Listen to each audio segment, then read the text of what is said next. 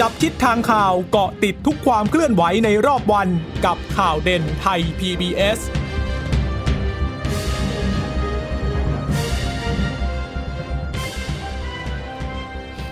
สวัสดีค่ะ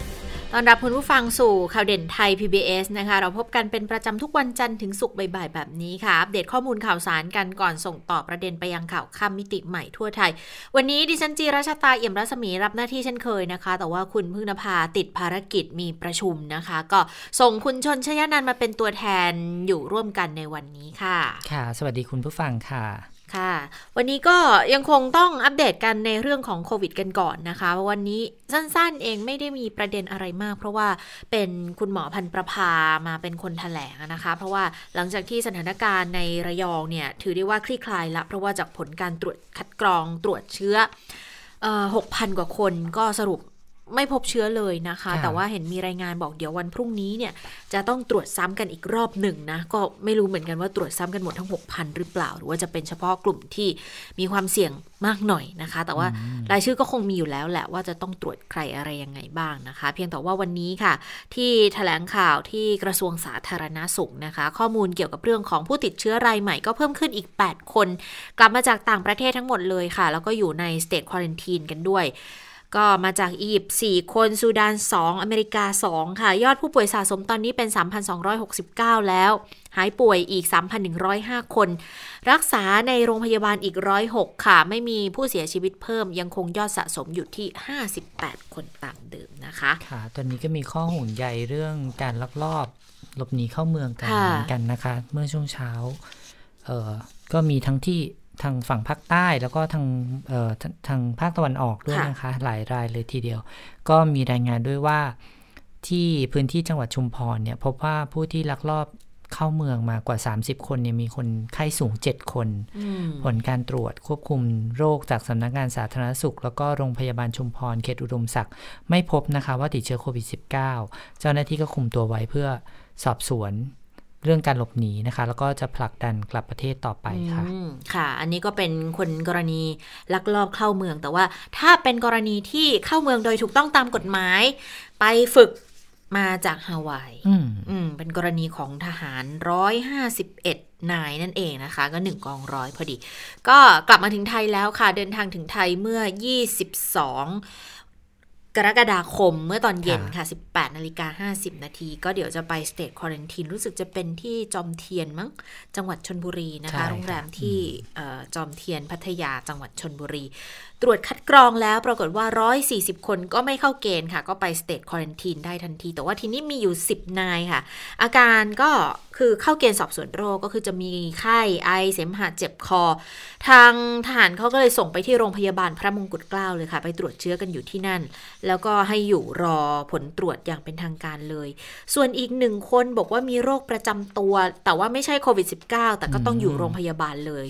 ดังนั้นสถานการณ์ตอนนี้ก็ยืนยันบอกว่าไม่ได้น่ากังวลสำหรับประชาชนนะคะ เพราะว่าทุกนายก็เข้ารับการรักษาเข้าสถานเฝ้าระวัง แล้วก็ไปตรวจไปอยู่ในโรงพยาบาลเพื่อรอผลตรวจกันเรียบร้อยแล้วค่ะก็พูดง่ายๆว่าเดินทางมา 151 นายนะคะ140 นายเนี่ยเข้าสเตทคอนทีนไปส่วนอีก 11 11 นายเนี่ยแยกออกมา 10 นาย PUI นะคะ ก็รอตรวจเชื้อรอยืนยันอีกทีหนึ่ง แล้วก็อีกคนเนี่ย อีกหนึ่งนายเนี่ยไม่ไม่ได้เป็นโควิด -19 นะคะ แต่ว่าเป็นโรคประจำตัวค่ะค่ะ ส่วนที่กระทรวงสาธารณสุขวันนี้ก็มีการถแถลง ก็เอาผู้ประกอบการภาคอุตสาหกรรมมา เพื่อ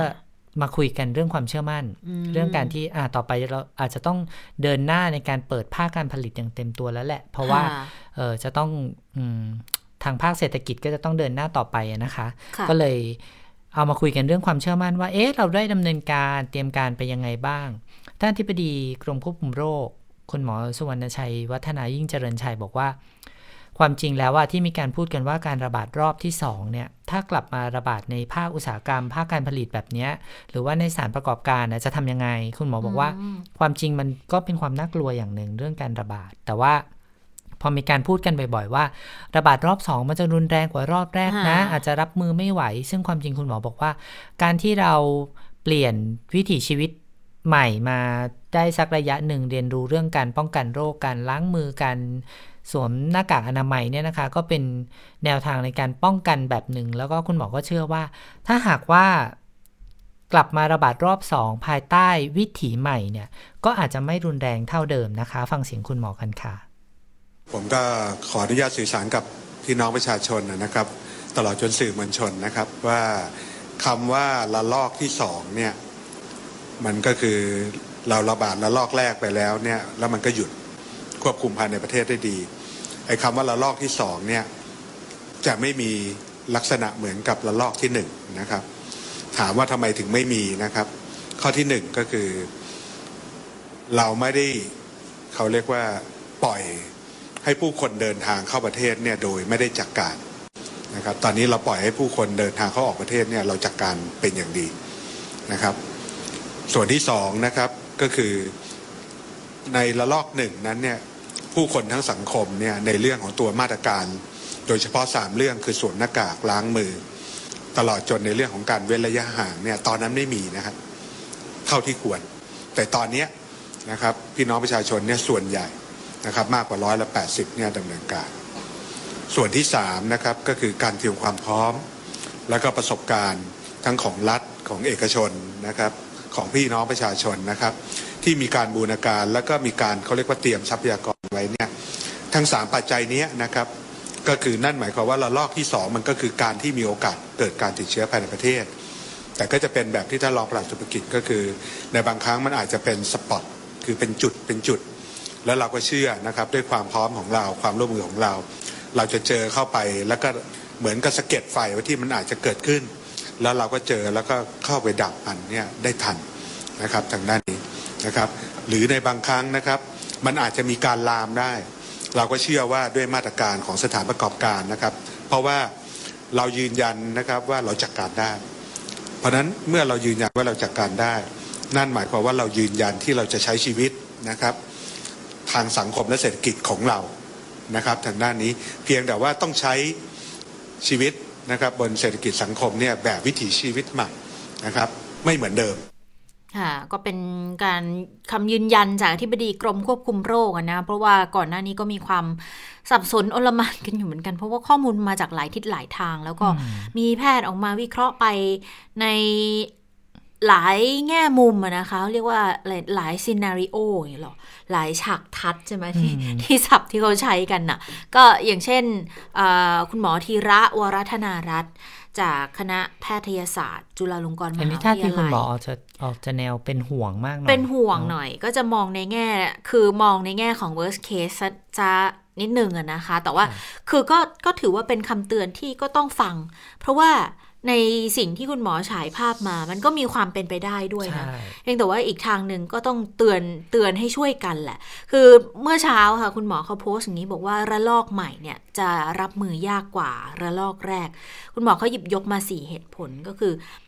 อันที่หนึ่งเนี่ยจะเกิดในกลุ่มที่รัฐไม่ได้เคร่งครัด หรืออาจจะคาดไม่ถึง ก็คืออาจจะเป็นกลุ่มที่ไม่ได้มาจากต่างประเทศ อาจจะอยู่ข้างในหรือยังไงก็ตามคือไม่ได้คิดถึงกลุ่มนี้ก็เลยไม่ได้มีการวาง วางมาตรการอย่างเคร่งครัด อันที่สองอันนี้น่าสนใจคุณหมอมองว่าประชาชนจะอยู่ในภาวะ คุณหมอใช้คำว่า community exhaustion คืออันนี้ก็ต้องไปเปิดหาเลยค่ะว่าว่าความหมายคือยังไง ปรากฏว่าคุณหมอเขาเคยอธิบายเอาไว้แล้ว บอกว่ามันจะเป็นลักษณะของอมาตรการใดมาตรการหนึ่งที่ทำกันมาระยะหนึ่งจนประชาชนเริ่มรู้สึกแบบว่า เหนื่อยล้าที่จะปฏิบัติตามก็เลยก็เลยอาจจะเกิดภาวะเนี่ยคือ เหนื่อยแล้วขอเว้นเว้นไป แล้วทีนี้แหละมันก็เลยจะกลายเป็นช่องโหว่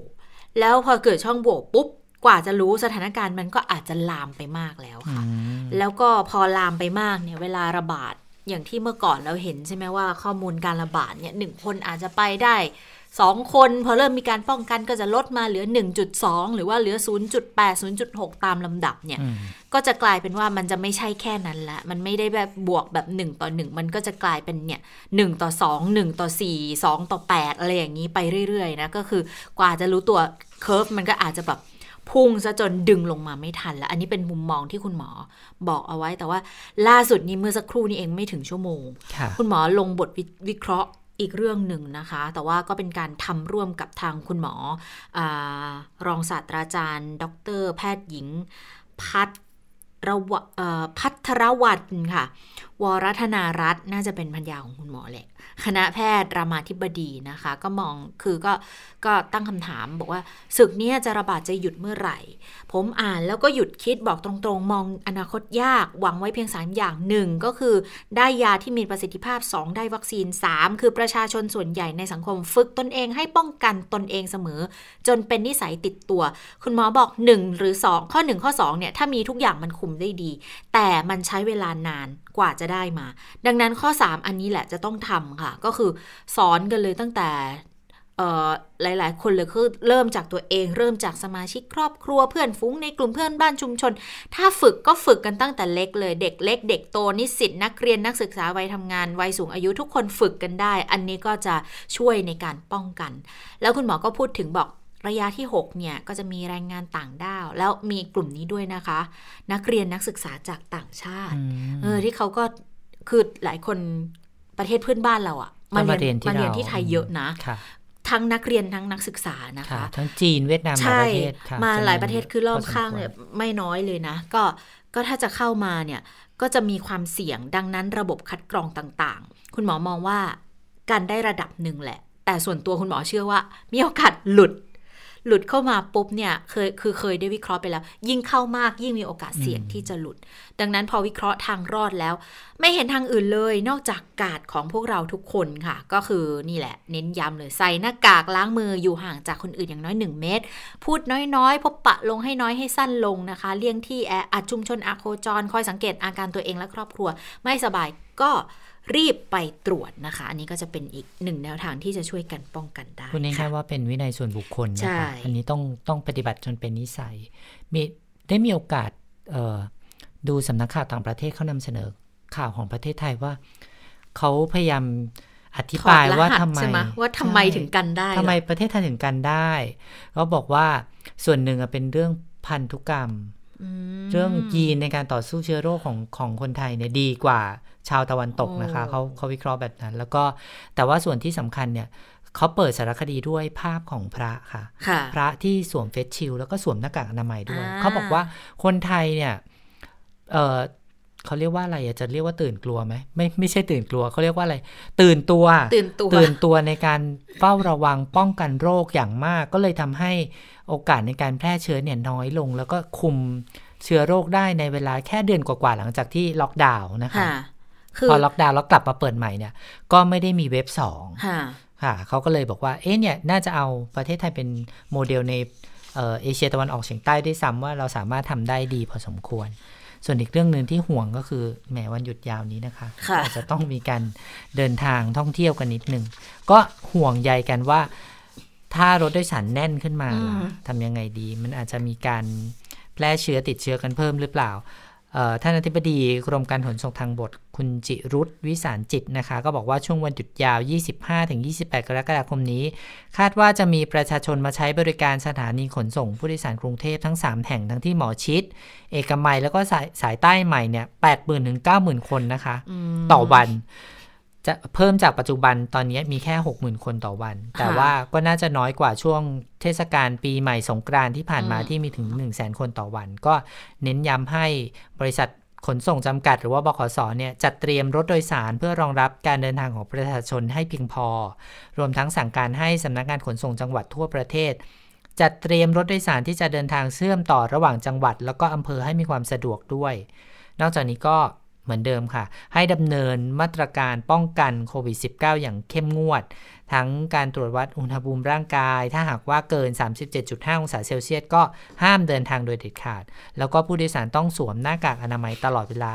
ที่เดินทางนะคะ จัดที่นั่งบนรถไม่เกินร้อยละ 70 ถ้าหากครบตามจำนวน ก็ห้ามขายตั๋วเพิ่มโดยเด็ดขาดพนักงานขับรถทุกคนก็ต้องออมีแอลกอฮอล์เป็นศูนย์ด้วยนะคะ ค่ะ ค่ะ แล้วก็อยู่บนรถนี่ต้องหน้ากากอนามัยตลอดเวลาอยู่แล้วนะ อันนี้เป็นสิ่งที่เน้นย้ำกันมาโดยตลอดนะ คือพูดถึงที่คุณชนชยนันเล่าเมื่อสักครู่นี้ว่าเป็นบทความน่าจะเป็นของ Time Magazine มั้งรู้สึกที่เขาตั้งคำถามมาเนี่ยเราก็เลยย้อนมามองเหมือนกันนะว่า ส่วนหนึ่งที่คนไทยพร้อมใจกันใส่หน้ากากเนี่ย อาจจะเป็นเพราะว่าเราไม่ได้มีคำถามเหมือนทางโลกตะวันตกไงเออที่เขาจะมอง ก็ก็เมื่อก่อนบอกว่าใส่สำหรับคนที่ป่วยไงจะได้กันไม่ให้ไปติดคนอื่น แล้วก็มีถึงขั้นบอกจะมาปิดกั้นสิทธิ์ในการหายใจของฉันเหรออะไรอย่างเงี้ย คือเราไม่ได้มีคำถามอะไรแบบนี้ เราก็เลยมองว่า ก็ไม่ได้เสียหายก็ใส่ไปสิ ไม่เป็นไรหรอกกันทั้งเรากันทั้งคนอื่นด้วย เป็นการป้องกันตัวเองแล้วก็ดูแลคนอื่นด้วยในเวลาเดียวกันเนาะเรามองแบบนี้แต่ว่าในมุมตะวันตกเขาอาจจะมองว่าไปแบบหนึ่งเขาไม่ชอบถูกบังคับอะไปริดรอนสิทธิ์ของเขาอะไรเงี้ย เพียงแต่เราก็มองว่าเออเราก็มีสิทธิ์ในการป้องกันตัวเอง แล้วคนไทยขี้กลัวอยู่แล้วด้วย แต่ที่มันเลวร้ายไปกว่านั้นที่เราเห็นเออ สิ่งที่เกิดขึ้นกับทั่วโลกก็คือว่ามันมีความไม่พอใจที่เกิดขึ้นกับการถูกตักเตือนนะคะ ว่าเอ๊ะคุณเข้าไปในร้านสะดวกซื้อหรือแม้ว่าคุณเข้าไปในฟาสต์ฟู้ดนะคะ อย่างในต่างประเทศเนี่ยเห็นว่ามีการทำร้ายกันด้วยซ้ำพนักงานขายเนี่ยตักเตือนบอกว่าช่วยช่วยสวมก่อนที่จะสั่งอาหารได้ไหมเนี่ยเขาถามบอกว่ามีสิทธิ์อะไรมาสั่งเขาไม่ใช่ข้อบังคับนะ แล้วก็เข้าไปเข้าไปชกต่อย พนักงานก็ hardcore เหลือเกินอันนี้เราก็รู้สึกว่าแหมเราน่าเสียใจจนแม้กระทั่งในประเทศไทยนะคะ มีมีผู้ชายท่านหนึ่งเนี่ยโพสต์ใน Facebook โดยอ้างว่าตัวเองเนี่ยเป็นคุณหมอ แล้วก็ สวมเฟสชิลแต่ว่าไม่ได้สวมหน้ากากอนามัยเข้าไปในร้านสะดวกซื้อ ทีนี้น้องพนักงานเนี่ยก็เลยบอกว่าขออนุญาตเออไม่ให้ซื้อไม่ให้เดินเข้าไปได้ไหมคะ ถ้าอยากจะซื้ออะไรอะบอกได้ไหมเดี๋ยวจะไปเดินไปหยิบมาให้ เขาก็บอกว่าเขาจะเข้าไปซื้อเอง แล้วก็น้องไม่รู้เหรอว่าการใส่เฟสชิลก็ป้องกันแล้ว แต่ว่าน้องพนักงานเนี่ยก็อธิบายว่าเป็นกฎค่ะ ต้องขออนุญาตจริง ๆ อะไรอย่างเงี้ยเขาก็เขาก็อารมณ์เสียสุดท้ายแล้วเนี่ยเขาก็ฝ่าฝืนที่จะเดินเข้าไปหยิบของแล้วก็มาจ่ายสตางค์นะคะ แล้วก็โพสต์เรื่องนี้ลงไปใน Facebook ปรากฏว่ามันทัวลงละสิกลายเป็นสัญญาณตีกลับ แล้วก็มีคุณหมอหลายท่านเข้ามาคอมเมนต์รวมถึงเอา เอาโพสต์เนี้ยไปไปรีโพสต์แล้วก็อธิบายว่าความจริงแล้วการสวมแค่เฟซชิลอย่างเดียวมันไม่ได้กันเชื้อได้ ได้เท่ากับการสวมหน้ากากอนามัยหรือหน้ากากผ้านะคะจริงๆก็มีการอธิบายกันมาเยอะแล้วเหมือนกันใช่ แต่ว่าก็น่าแปลกใจว่าผู้ชายท่านเนี้ยอ้างตัวเองว่าเป็นคุณหมอ ซึ่งเราก็ไม่รู้ว่าจริงเท็จประการใดแต่ว่า ถ้าสมมติว่ามันมีการทำความเข้าใจในลักษณะที่ไม่ได้เป็นไปในทิศทางเดียวกัน ก็อาจจะสร้างปัญหาได้ในอนาคตนะคะใช่ค่ะ ก็รวมถึงเวลาดาลงดาราเขาออกทีวี อันนี้คือเราเข้าใจได้นะว่าใส่หน้ากากออกมันไม่สะดวกจริงในการพูด ก็สวมไว้มันก็กันได้ประมาณนึงให้เห็นทำให้เห็นว่า ป้องกันพยายามป้องกันแต่ว่าในแง่ความจริงเนี่ยคุณหมอก็เคยบอก อย่างคุณหมอทวีสินเนี่ยเคยอธิบายว่า ถ้าสมมติว่ามันมีระยะห่างในการอัดรายการหรือในการจัดรายการก็ประมาณก็ไม่ต้องใส่ก็ได้ก็ได้เออ แต่ว่าการใส่ของเขาเนี่ยอาจจะแสดงออกถึงความคือให้เห็นว่าก็มีความพยายามป้องกันอยู่นะ มันก็เป็นแมสเซจในเชิงจิตวิทยาเหมือนกันนะ พูดถึงคือมันอาจจะไม่ถูกทั้งหมด แต่ว่ามันก็ดีกว่าการที่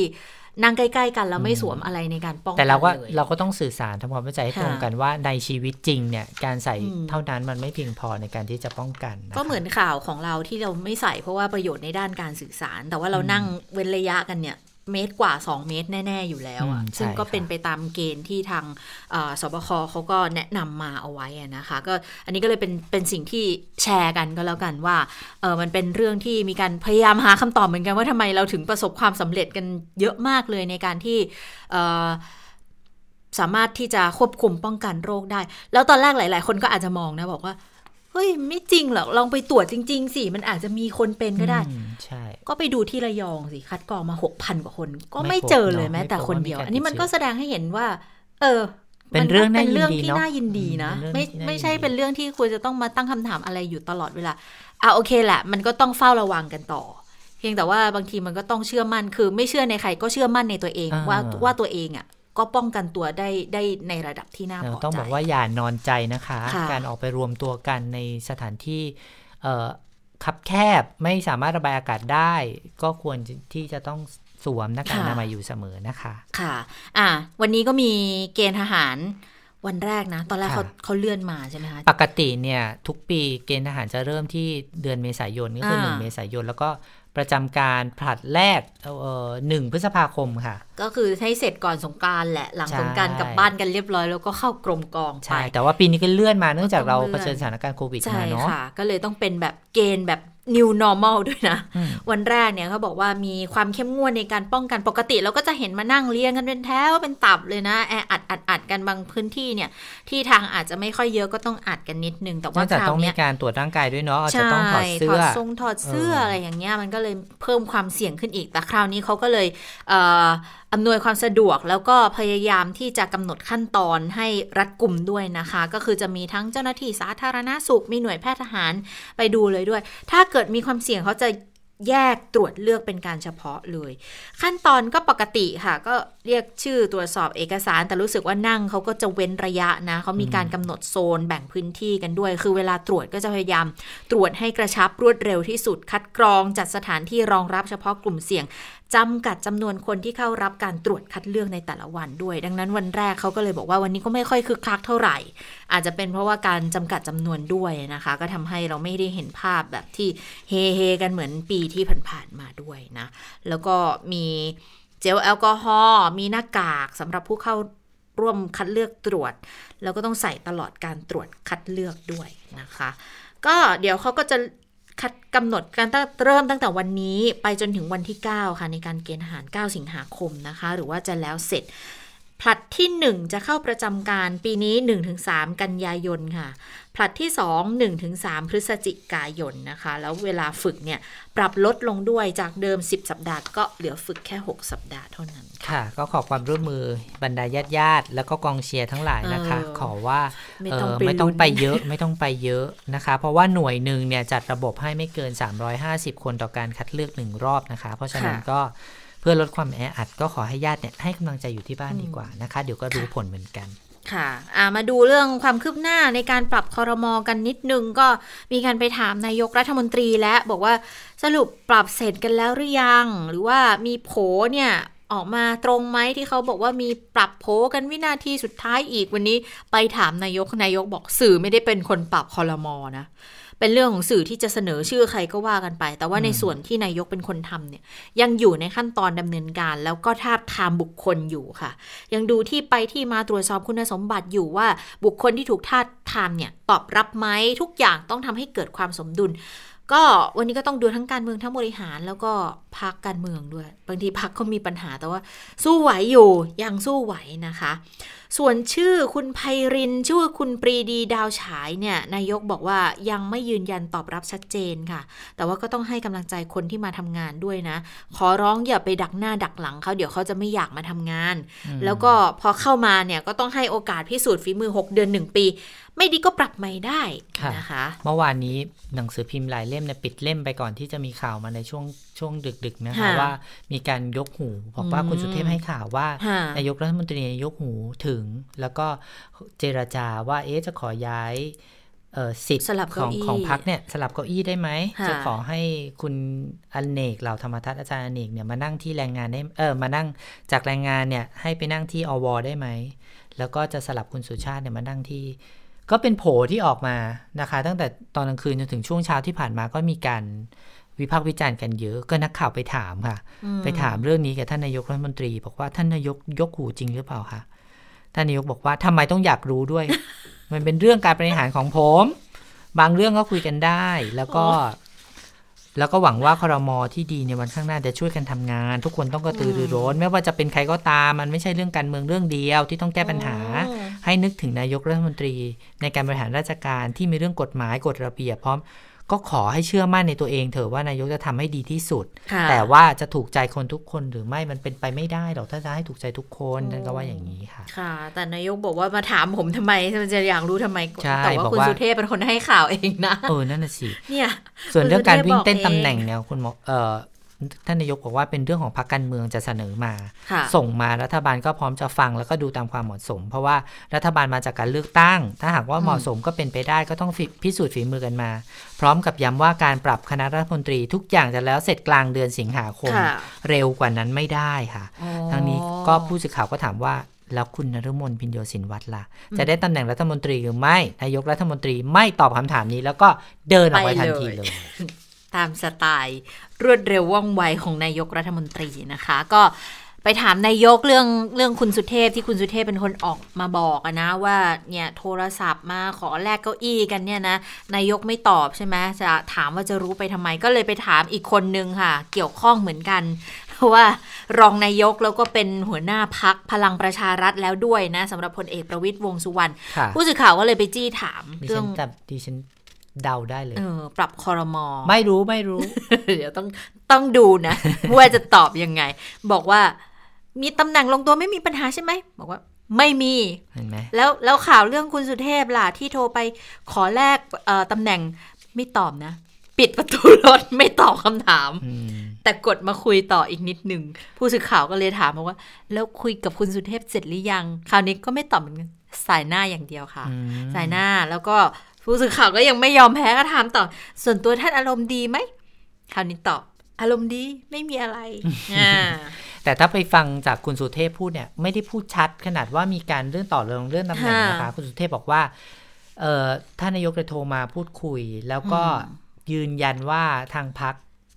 ของคุณสุเทพเนี่ย ไม่ได้มีปัญหากับท่านนายกรัฐมนตรี ถ้าหากว่าท่านนายกเห็นว่า ตำแหน่งใดเหมาะสมกับใครเนี่ยเป็นอำนาจที่นายกรัฐมนตรีสามารถทำได้ แล้วก็พูดมาตั้งแต่ต้นแล้วว่าจะสนับสนุนท่านพลเอกประยุทธ์ให้เป็นนายกรัฐมนตรี เพราะฉะนั้นไม่ได้มีปัญหาเรื่องตำแหน่ง ทุกคนหลอกกันหมดเลยนะคะพูดหลอกกันพักก่อตั้งขึ้นมาเพื่อช่วยเหลืองานนายกให้ประเทศเดินไปข้างหน้า ทั้งหมดขึ้นอยู่กับนายกพิจารณาตามความเหมาะสมนะคะก็แต่ว่าคนที่แต่งตัวรอตำแหน่งและ อย่างคุณอเนกเหล่าธรรมทัศน์เนี่ยมีรายงานมาแล้วนะ บอกว่าตอนนี้เริ่มชัดเจนแล้ว แล้วล่าสุดเนี่ย เมื่อเช้าทางที่ตึกสำนักเลขาธิการคณะรัฐมนตรีค่ะ นายเขตรัฐเหล่าธรรมทัศน์แล้วก็นางสาวจุธาทัศน์เหล่าธรรมทัศน์สสบัญชีรายชื่อรวมพลังประชาชาติไทย ก็ลูกชายลูกสาวของคุณอเนกเขาบอกว่าเดินทางมายื่นประวัติของคุณอเนก กรรมการบริหารพักรวมพลังประชาชาติไทย เป็นรัฐมนตรีในโคต้าของพัก แทนหม่อมราชวงศ์จตุมงคลสนกุล อดีตรัฐมนตรีแรงงานที่ลาออกไปก่อนหน้านี้นะคะ แล้วก็พ่วงท้ายบอกคาดการว่าจะเป็นตำแหน่งรัฐมนตรีว่าการอุดมศึกษานะคะถ้าเราดูตามนี้ก็ความเป็นไปได้ก็น่าจะเป็นตามนี้เนาะแล้วก็คิดว่าน่าจะเหมาะสม ก็ไม่ขี้เรเนาะ ถ้าเกิดว่าเอาท่านท่านอยู่ในแวดวงการศึกษาอยู่แล้วนะคะ แล้วก็น่าจะดีต่อการศึกษาและการวิจัยของประเทศด้วยถ้าเป็นไปได้อดีตอธิการบดีธรรมศาสตร์อ่าไม่ต้องรีบ ท่านนายกบอกว่ากลางเดือนสิงหาคมก็จะได้รู้เดี๋ยวจะได้ทราบกันค่ะ แล้วก็ทีนี้พอมีความเคลื่อนไหวต่างๆ ของฝากฝั่งของการพรรครัฐบาลแล้วเนี่ยคงจะขาดไม่ได้สำหรับฝ่ายค้านนะคะ เรื่องของการปรับคอรมอเนี่ยก็ต้องมีความเห็นแน่ ๆ อยู่แล้วแหละ ก็เป็นการเปิดเผยของคุณอนุสรเอี่ยมสะอาดค่ะโฆษกเพื่อนไทยที่พูดถึงโผครมอที่เป็นข่าวล่าสุดก็บอกว่า ถ้าเป็นโผจริงเนี่ยก็แสดงว่าพลเอกประยุทธ์เนี่ยนะคะ ได้ครึ่งหนึ่งจากการรักษาหน้า เอาตัวโคต้าของคนนอกเข้ามาได้สองตำแหน่ง พลังประชารัฐก็จะได้อีกครึ่งหนึ่งเพราะลงทุนคุณอนุสรใช้คำนี้ ระเบิดภูเขาเผากระท่อม ไล่อดีตหัวหน้าอดีตเลขา ตามขู่ตามทุบตามทวงตำแหน่งสุดท้ายได้มาสองถ้ารายชื่อเป็นจริงตามนั้นค่ะ ประชาชนไม่ได้อะไร มีแต่เสียกับเสียทั้งเสียเวลาเสียโอกาส จากการเกิดภาวะสุญญากาศในการทำงานแก้ไขวิกฤตการเมือง สุดท้ายก็พายวนในอ่างใบเดิมค่ะ คุณอนุสรมองว่าข้าราชการจะเกียว่างนักลงทุนภาคธุรกิจภาคประชาชนรอดูชื่อรัฐมนตรีใหม่ ถ้าเป็นตามโผ6ปีที่ผ่านมาหลังจากปรับคอรมอจะมีแต่ทรงกับสุดเตรียมตัวนับถอยหลังอายุรัฐบาล เพราะประชาชนจะไม่ทนอีกต่อไปนะคะพอพูดถึงประชาชนไม่ทนอีกต่อไปก็คงหนีไม่พ้นเรื่องของม็อบที่ตอนนี้ก็ผุดมาเป็นดอกเห็ดเลยนะ แต่ว่าจะเป็นลักษณะของม็อบ จะเรียกว่าแฟลชม็อบก็ไม่เชิงเนาะเรียกว่าเป็นม็อบที่ใช้เวลาชุมนุมไม่ยาวนานดีกว่า คือ พิปรายอะไรเสร็จก็แยกย้ายไปบางมหาลัยก็มีคำสั่งบอกห้ามรวมตัวห้ามชุมนุมไปยืนชมสวนก็มีนะคะไปยืนชมสวนก็มี ก็เลยเป็นความพยายามนะคะที่จะผลักดันบอกว่า งั้นก็เปิดพื้นที่ให้เอาบรรดาแกนนำเหล่านี้แหละ หรือว่าบรรดานักศึกษาที่เขาอยากจะแสดงเห็น แสดงความคิดความอ่านความเห็นเนี่ย เข้ามาคุยกันในสภาไหมล่ะก็จะได้รับฟังความเห็นกันไป ก็จะได้เป็นการผ่อนคลายบรรยากาศตึงเครียดในบ้านเมืองกันด้วยนะคะ ก็เลยกลายเป็นเรื่องที่ทางอนุกรรมธิการปรองดองเนี่ยเขาก็มีการหยิบยกพูดกัน แต่จริงๆในสภาวันนี้ก็มีการพูดถึงเรื่องนี้เหมือนกันนะแล้วก็ลงคะแนนรู้สึกว่าก็ก็ไม่ผ่านเออสภาผู้แทนราษฎรสรุปว่ามีมติตั้งกรรมธิการวิสามันขึ้นมาแล้วฟังความเห็นการเมืองของนิสิตนักศึกษานะคะ เพื่อพิจารณาข้อเรียกร้องการชุมนุมในหลายพื้นที่ที่เกิดขึ้น แต่ว่าสภามีมติเสียงข้างมากตั้งคณะกรรมการคณะกรรมการขึ้นมาก็จริง แต่ว่าฝ่ายค้านอะไม่ส่งสมาชิกเป็นกรรมการค่ะเพราะว่าเห็นว่าเป็นเรื่องที่นายกรัฐมนตรีควรจะไปรับฟังความเห็นด้วยตัวเอง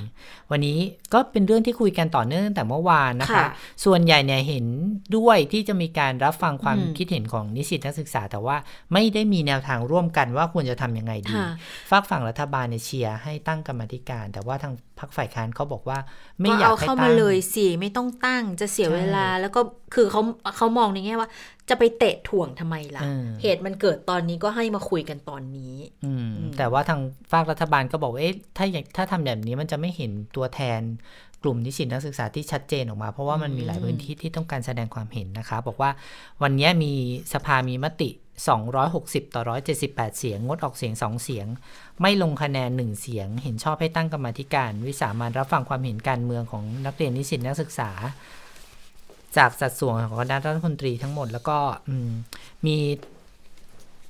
นายสุทินคลังแสงพักเพื่อไทยเนี่ยประธานวิฝ่ายค้านบอกว่าพักเพื่อไทยเห็นว่ารัฐบาลควรเปิดเวทีรับฟังความเห็นโดยตรง ตั้งกรรมธิการขึ้นมาทำให้การทำงานช้าซ้ำซ้อน คณะคณะกรรมการที่มีหน้าที่ คณะกรรมการเนี่ยมีหน้าที่รับฟังความเห็นอยู่แล้วนะคะนายพิธาลิมเจริญรัตสสบัญชีรายชื่อ หัวหน้าพักก้าวไกลก็บอกว่ามีมติไม่ส่งกรรมธิการเช่นกัน เพราะว่านักศึกษาส่งข้อเรียกร้องไปถึงนายกรัฐมนตรี และการตั้งกรรมธิการก็เป็นเพียงการประวิงเวลา ดังนั้นนายกรัฐมนตรีควรจะไปรับฟังความคิดเห็นด้วยตัวเอง ขณะที่ฝ่ายรัฐบาลส่วนใหญ่ก็อภิปรายมองว่าควรมีการตั้งกรรมธิการ เพราะว่าเป็นหน้าที่ของสมาชิกรัฐสภาที่จะพิจารณาเกี่ยวกับการแก้ไขรัฐธรรมนูญ ซึ่งเป็นหนึ่งในสามข้อเรียกร้องของนักศึกษาเพื่อกันกรองประเด็นนี้เพราะว่ามีความเสี่ยงอยู่ด้วยค่ะ ค่ะ แต่ขณะเดียวกันในชั้นของอนุกรรมธิการนะ อันนี้ เป็นอนุกรรมธิการปรองดองอันเนี้ยเชิญฝ่ายที่เคยเห็นต่างในทางการเมืองหลาย ๆ กลุ่มเลยค่ะจะเหลืองจะแดงเนี่ยเอาเข้ามาพูดคุยกันแสดงความคิดเห็นกัน แล้วก็ฝ่ายที่เรียกว่าเป็นมือประสาน หรือว่าฝ่ายที่แสดงความคิดเห็นทางวิชาการนะคะ ก็มาร่วมให้ความเห็นกันด้วยว่าจะสร้างการปรองดองของคนในชาติยังไง ยกตัวอย่างชื่อนะคะ วันนี้ก็จะมีคุณจตุพรพรมพันธ์ประธานนปชเข้าไปด้วย มีคุณสุริยะสายกตศิลา อันนี้เป็นตัวแทนของกลุ่มพันธมิตร ประชาชนเพื่อประชาธิปไตยก็ไปร่วมให้ความเห็น มีคุณวุฒิสารตันชัยค่ะเลขาธิการสภาสถาบันพระปกเกล้า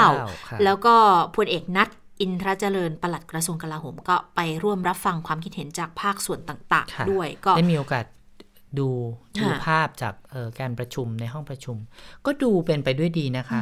ถ้าจะพูดว่าชื่นมื่นก็คงไม่ถึงขนาดนั้น ต้องบอกว่าเ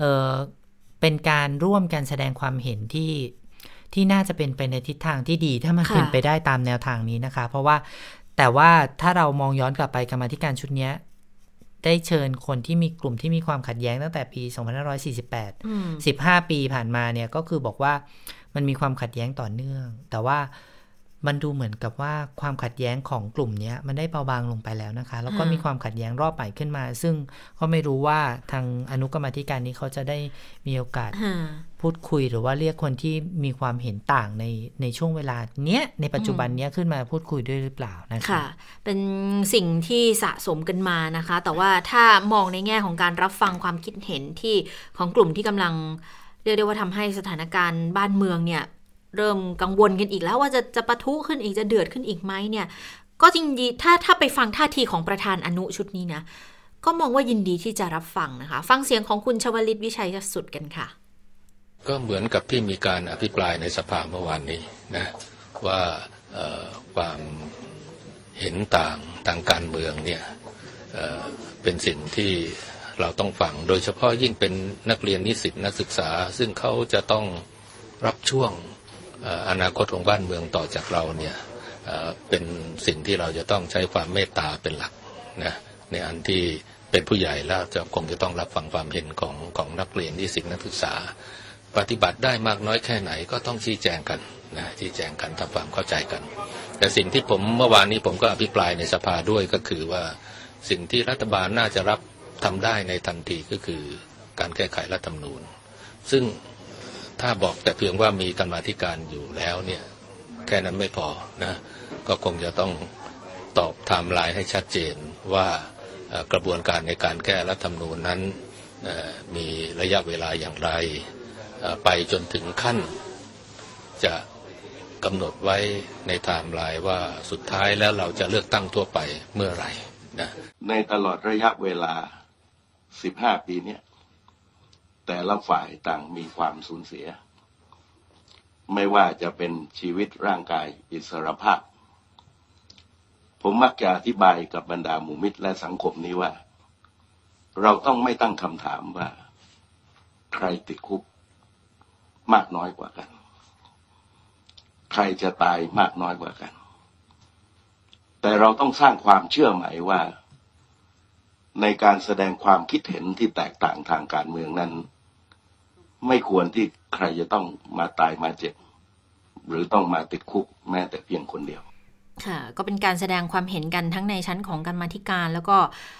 ตัวของประธานอนุกรรมธิการด้วยนะคะ เกี่ยวกับเรื่องของการรับฟังความคิดเห็นของกลุ่มที่กำลังขับเคลื่อนกันอยู่ณขณะนี้ค่ะเสียงข้างหลังก็คงจะจำกันได้นะคะเป็นเคยเป็นแกนนำการชุมนุม เราคงคุ้นเคยกันคุณจตุพรพรมพันธ์แกนนำนปชก็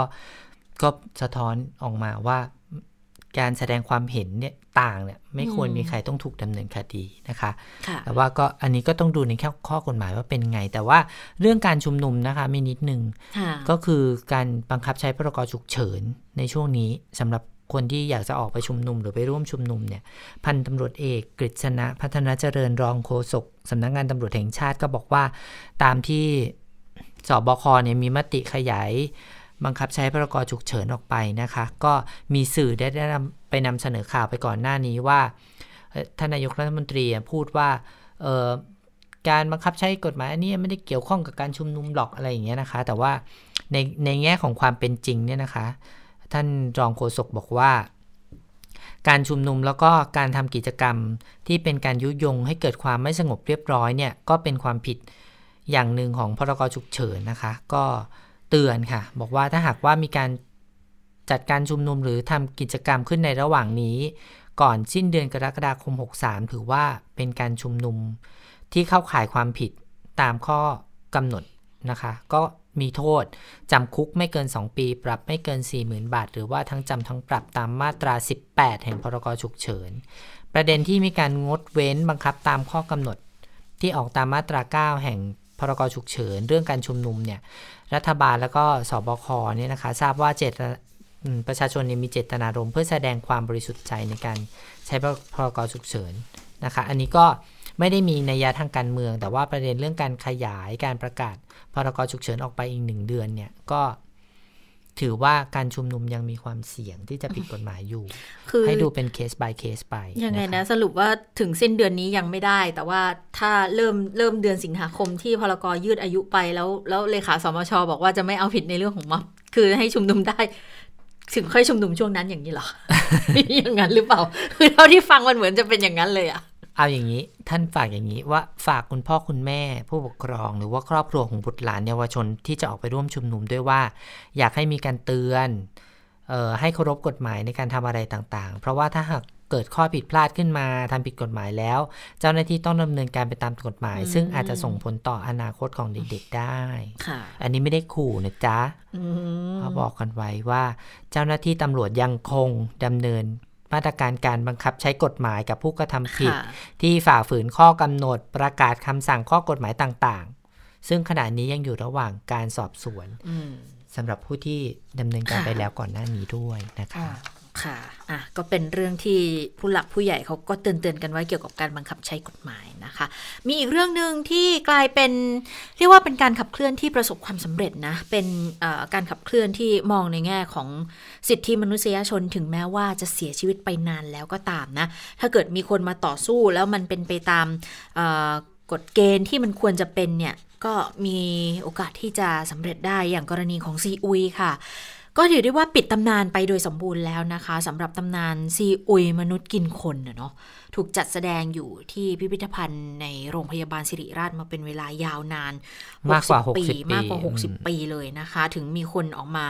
เริ่มเรียกร้องสิทธิ์ให้ เพราะว่าตอนหลังก็ค่อนข้างจะชัดเจนแล้วแหละว่า เขาเป็นหนึ่งในเหยื่อของกระบวนการยุติธรรมที่ในสมัยก่อน นะสมัยที่เกิดเหตุเนี่ยก็อาจจะไม่ได้ครบถ้วนกระบวนความหรือว่ารอบด้านอย่างที่ควรจะเป็นน่ะนะคะ แล้วก็เอ่อบอกว่าเป็นมนุษย์กินคน แต่ว่าท้ายที่สุดเมื่อมีความชัดเจนมาก็เลยมีการเรียกร้องขอให้ปล่อยเขาไปเถอะ ก็วันนี้ก็ได้นำ ร่างของซีอุยนะคะ ก็มีการส่งมอบให้กับอธิบดีกรมราชทัณฑ์เพื่อทำพิธีชาปนกิจไปเป็นที่เรียบร้อยแล้วนะคะทำไมถึงต้องส่งให้ราชทัณฑ์เพราะว่าก็ถือเป็นหน่วยงานสุดท้ายนะ ที่เป็นเขาเรียกว่ายังไงอะ่ะคือคือคือซีอุย เสียชีวิตถูกประหารใช่ไหมใช่ใช่ใช่ไหมถูกประหารถูกตัดสินประหารชีวิต ถูกประหารชีวิตก็ตอนที่ประหารก็ก็คือเป็นเอออยู่ภายใต้ จะเรียกการครอบครองเหรอ ก็เออไม่ใช่คืออะคือก็อยู่อยู่พูดใต้กง่ายระๆทรวงว่าราชทัณฑ์คุณกรมราชทัณฑ์คุณซีอุยเนี่ยค่ะคุณซีอุยแซ่อึ้งเนี่ยไม่ได้มีญาติพี่น้องอ๋อเพราะฉะนั้นเมื่อถูกประหารปุ๊บเนี่ย ศพเนี่ยจะตกเป็นเป็นของเป็นสิทธิ์แล้วกันเอ่อกรมราชทัณฑ์เนี่ยเป็นผู้ดำเนินการต่อค่ะศพนี้ เพราะฉะนั้นกรมราชทัณฑ์ก็ส่งต่อศพเนี้ยให้โรงพยาบาลให้กัศิบริศิริราราชชเพื่อทำการศึกษาค่ะนะคะทำการศึกษาในยุคนั้นเนี่ยก็เรียกได้ว่าเอ๊ะมีข้อสงสัยต่างๆ มากมายว่า คนที่มีคนลักษณะแบบไหนนะที่ ที่จะกิกินนคคนนั่นนเองเออต้องไหนเอาลองไปปรึกษาซิว่าก็มีความผิดปกติทางสมองหรืออะไรยังไง หรือเปล่าก็เลยส่งร่างไปปรากฏว่าเมื่อไปถึงศิริราชเนี่ยก็มีการศึกษานะคะ แล้วก็สุดท้ายเนี่ยเมื่อศึกษาจากเอ่อจากร่างจากศพเรียบร้อยเนี่ยก็เอาศพสตาร์ฟไว้แล้วก็เอาไปจัดไปจัแสดแสดดงงในพิพิธภัณฑ์ค่ะค่ะซึ่ง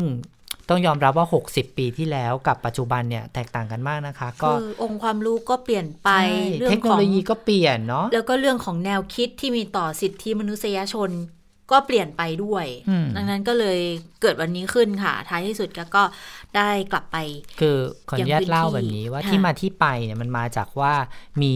คุณคนหนึ่งชื่อคุณฟาโรห์ค่ะจากพัฒนานนท์ไปเปิดแคมเปญรณรงค์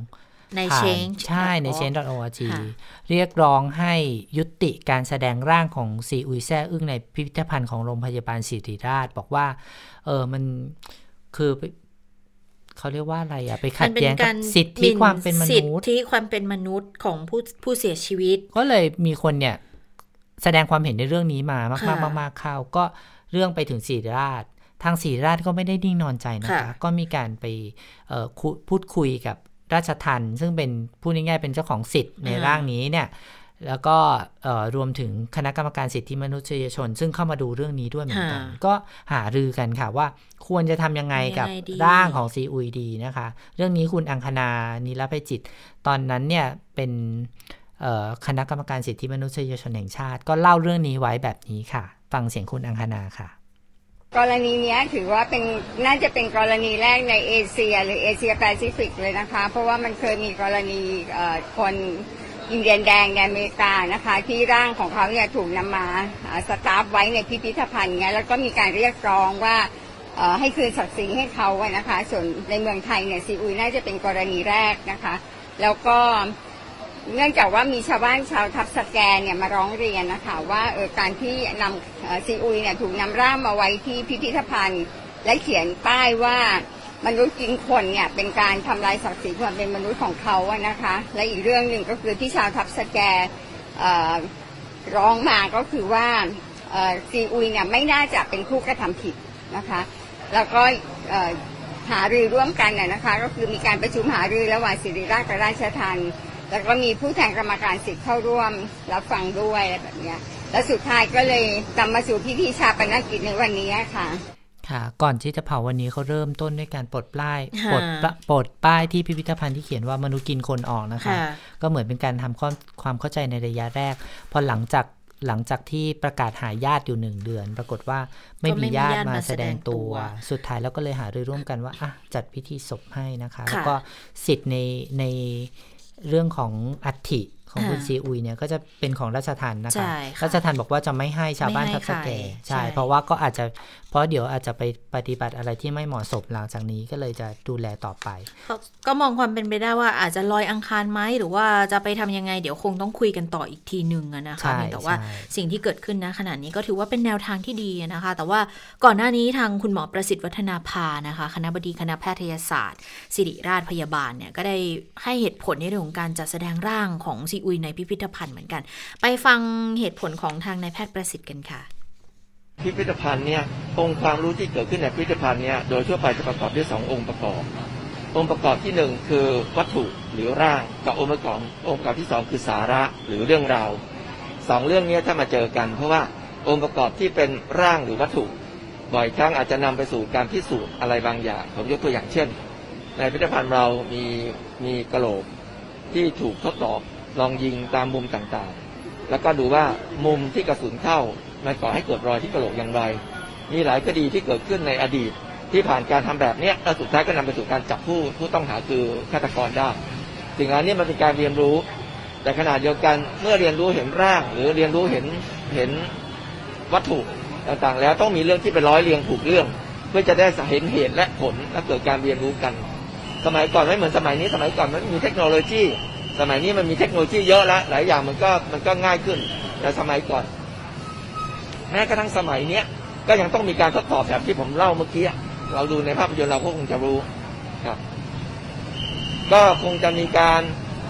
เอ่อทบทวนดูรูปแบบของการนำเสนอประโยชน์ที่จะได้ ก็ถือแค่ว่ากรณีนี้ก็เป็นกรณีที่ทำให้มีการทบทวนเรื่องต่างๆ เหล่านี้แค่นั้นเองครับค่ะ ค่ะค่อยๆเรียนรู้กันไปนะกับความเปลี่ยนแปลงที่มันเกิดขึ้นในสังคม สิ่งบางที่คนมันก็อาจบรจะรทัดเข้าฐานที่เปลี่ยนไป เขาใจะผิดว่าศิริราชโหดร้ายทำไมถึงเอาร่างของคุณซีอุยไปจัดแสดงฮะนู่นนี่นั่นนะคะ ก็มันก็เป็นเป็นแนวคิดที่เกิดขึ้นมาตั้ง 60 กว่าปีไงใช่ว่าเราคือบางทีเราก็ไม่สามารถเอาเอาความคิด หรือว่าเอ่อบรรทัดฐานที่มันเกิดขึ้นทุกวันเนี้ยไปอธิบายแล้วก็ไปหาความถูกต้องจากสิ่งที่มันเกิดขึ้นใน 60 ปีแต่สิ่งก่อนที่เราควรจะให้ความสำคัญนอกเหนือไปจากเรื่องของร่างคุณซีอุยก็คือเรื่องของกระบวนการยุติธรรมใช่นะคะ อันนี้เป็นบทเรียนสำคัญอันของนี้ปป็นระเทศเลเป็นยประเด็นใหญ่มากนะคะว่าคนไม่ควรถูกใส่ร้ายอ่านะคะ แล้วถึงขั้นที่ประหารชีวิตด้วยนะอืมคือ ก็มันก็เป็นหนึ่งในเรื่องที่จะต้องเรียนรู้กันไปด้วย มีอีกหลายคดีนะคะใช่ที่ที่เป็นในลักษณะนี้เชอรี่แอนไงอันนั้นก็ก็ก็เสียชีวิตกันในคุกใช่ในเรือนจำเหมือนกันนะคะอ่าวันนี้จริง ๆ มีเรื่องของคดีรถตู้นะซึ่งซึ่งก็เป็น เป็นประเด็นใหญ่เหมือนกันนะอ่านโอ้โหเนาะอุกอ่านเหลือเกินมีแล้วคนตั้งข้อสงสัยหลายในหลายประเด็นนะคะเออแล้วก็ตอนเนี้ยผู้ต้องหายังไม่ได้ถูกส่งไปฝากขังนะคะค่ะก็ยังอยู่ระหว่างการสอบสวน เพราะว่ายังมีข้อสงสัยว่า เอ๊ะทำไมก่อเหตุซ้ำหรือเปล่าก่อเหตุหลายครั้งอืมหรือเปล่า แล้วผู้เสียหายอะไปอยู่ตรงนั้นได้ยังไงค่ะแล้วทำไมแล้วแล้วทำไมถึงกล้าที่จะ ชิงตัวเขาในระหว่างค่ะที่เขาอยู่ด้วยกันเนี่ยนะคะ ไม่ได้อยู่คนเดียวเนี่ยอยู่กับนี้สายังมีเขาด้วยนะใช่ยังมีข้อสงสัยเยอะเลยค่ะ ก็ค่ะเดี๋ยวตำรวจก็คงจะขยายผลต่อเนื่องไปนะคะ ค่ะ อันนี้ก็เป็นอีกหนึ่งคดีที่มันก็ทำให้เกิดความสงสัยถึงความปลอดภัยในชีวิตและทรัพย์สินด้วย แล้วก็จุดที่ต้องสงสัยต่าง ๆ เนี่ย ก็รอให้เป็นเรื่องของทางคดีที่เขาจะต้องดำเนินการกันต่อไป แต่ว่าใช่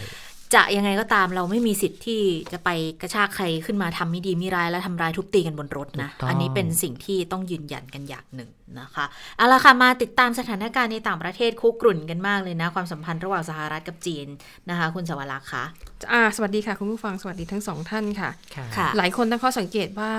ก็นี่ไงกำลังจะเลือกตั้งไงในอเมริกาประมาณ 3 เดือนเองแอคชั่นนิดก็ต้นึองงแอคชั่นนิดนึงแอคชั่นเยอะนิดนึงนะคะแต่จะบอกว่ากับจีนสหรัฐอเมริกาฐานจริงๆอะคือทะเลาะกันหลายประเด็นมากไล่เนี่ย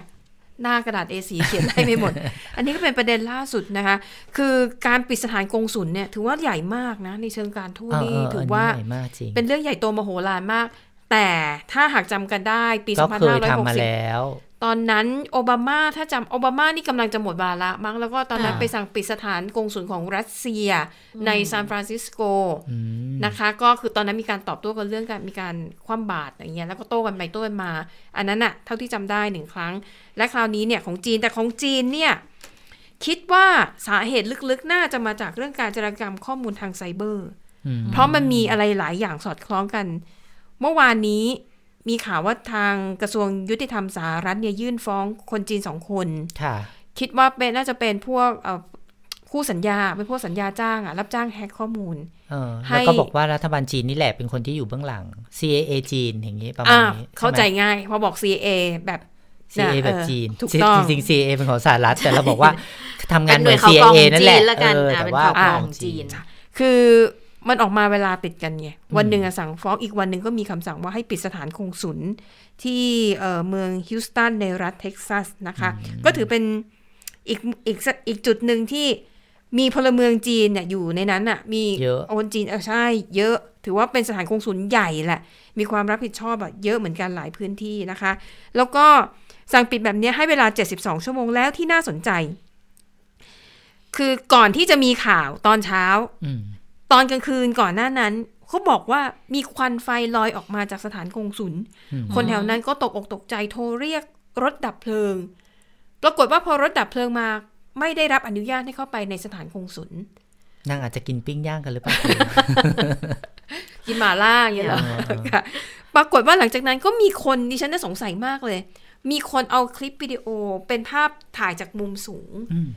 ถ่ายเข้าไปแล้วเห็นเจ้าหน้าที่คนหนึ่งในสถานกงศุลกำลังเผาเอกสารอะไรสักอย่างแล้วควันมันก็เลยลอยออกมา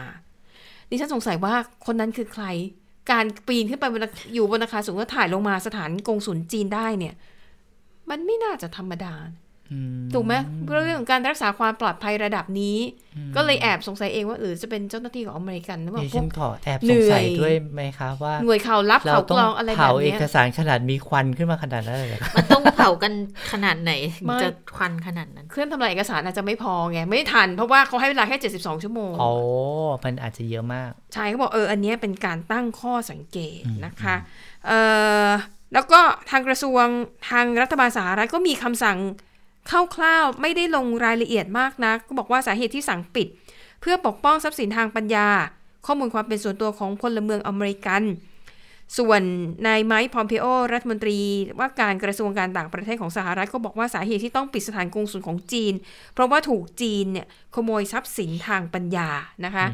เท่านั้นยังไม่พอทรัมป์ขู่ด้วยนะคะว่า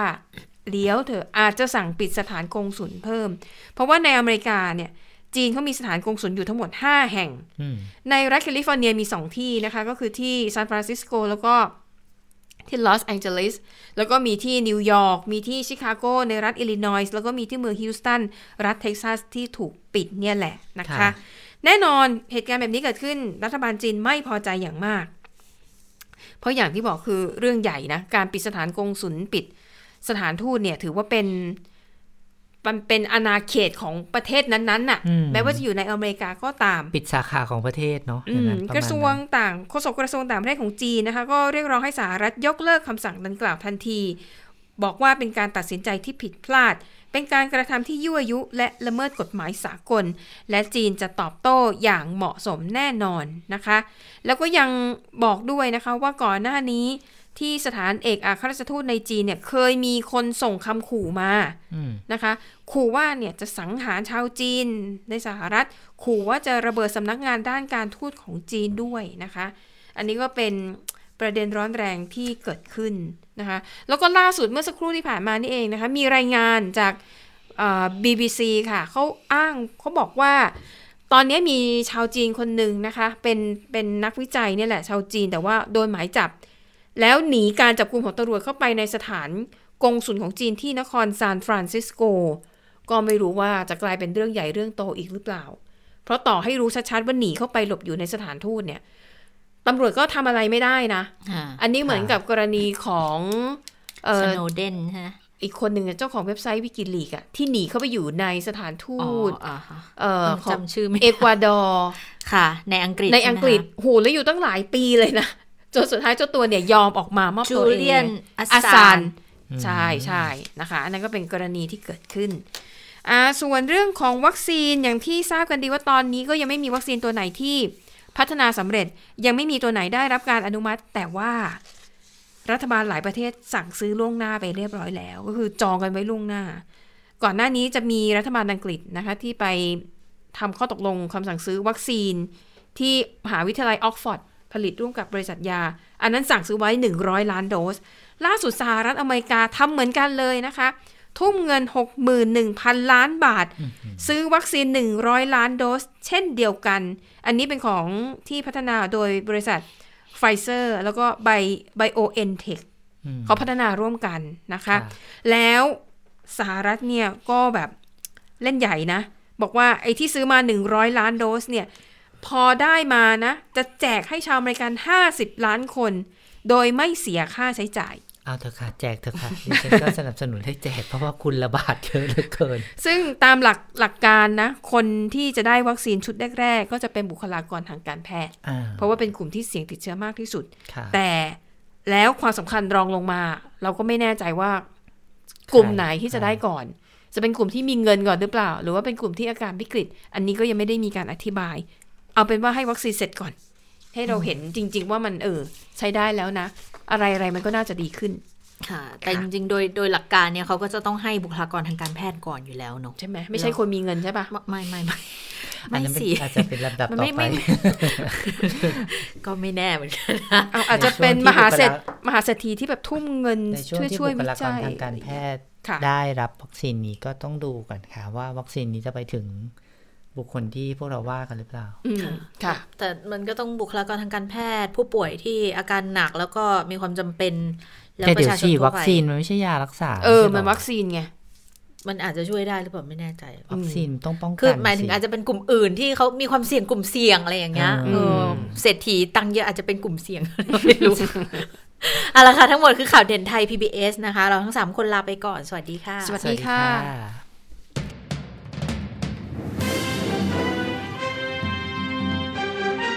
ติดตามข่าวเด่นไทย PBS ได้ทุกวันจันทร์ถึงศุกร์เวลา 15นาฬิกา ทางไทย PBS ดิจิทัล Radio